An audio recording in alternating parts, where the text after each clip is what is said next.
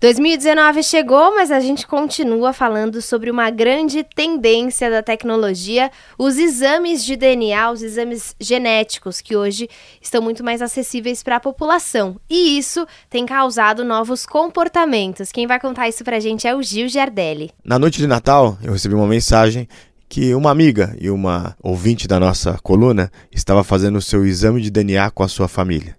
E ela estava morrendo de rir, porque ela estava fascinada por descobrir sua árvore genealógica. Existem pessoas no mundo, por exemplo, que visitam cemitérios, catedrais, bibliotecas para descobrir a história da sua família. Hoje, as pessoas, 4 natais atrás, estão trocando exames de DNA e abrindo em volta do jantar de Natal. Isso fez com que um âncora de um programa famoso nos Estados Unidos visse sua vida virar do avesso, quando ele fez o teste de DNA junto com seu irmão e descobriu que seu irmão era um meio-irmão. E ele começou a descobrir que, na verdade, o seu pai não era bem aquele que criou ele. Foi criado até um livro estranho, Meus Genes, e grupos de apoio, porque esses exames de DNA estão fazendo com que as pessoas realmente descubram que seus pais não são seus verdadeiros pais, seus irmãos são meios irmãos. Como toda inovação, a gente ainda não consegue colocar na balança se ela é totalmente boa, totalmente ruim, se tem aí seus problemas éticos, mas o Gil vai trazer uma ótima notícia relacionada também a exames de DNA.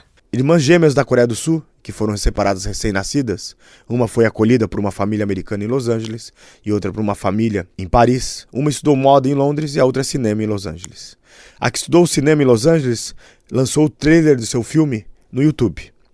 E aí a sua irmã, que não sabia da história, não sabia que existia uma outra irmã gêmea, viu isso no YouTube e resolveu entrar em contato com ela pelo Skype. Elas marcaram o encontro, não se abraçaram no primeiro encontro, não choraram, só ficaram em frente uma da outra, examinando-se mutuamente e rindo com nervosismo.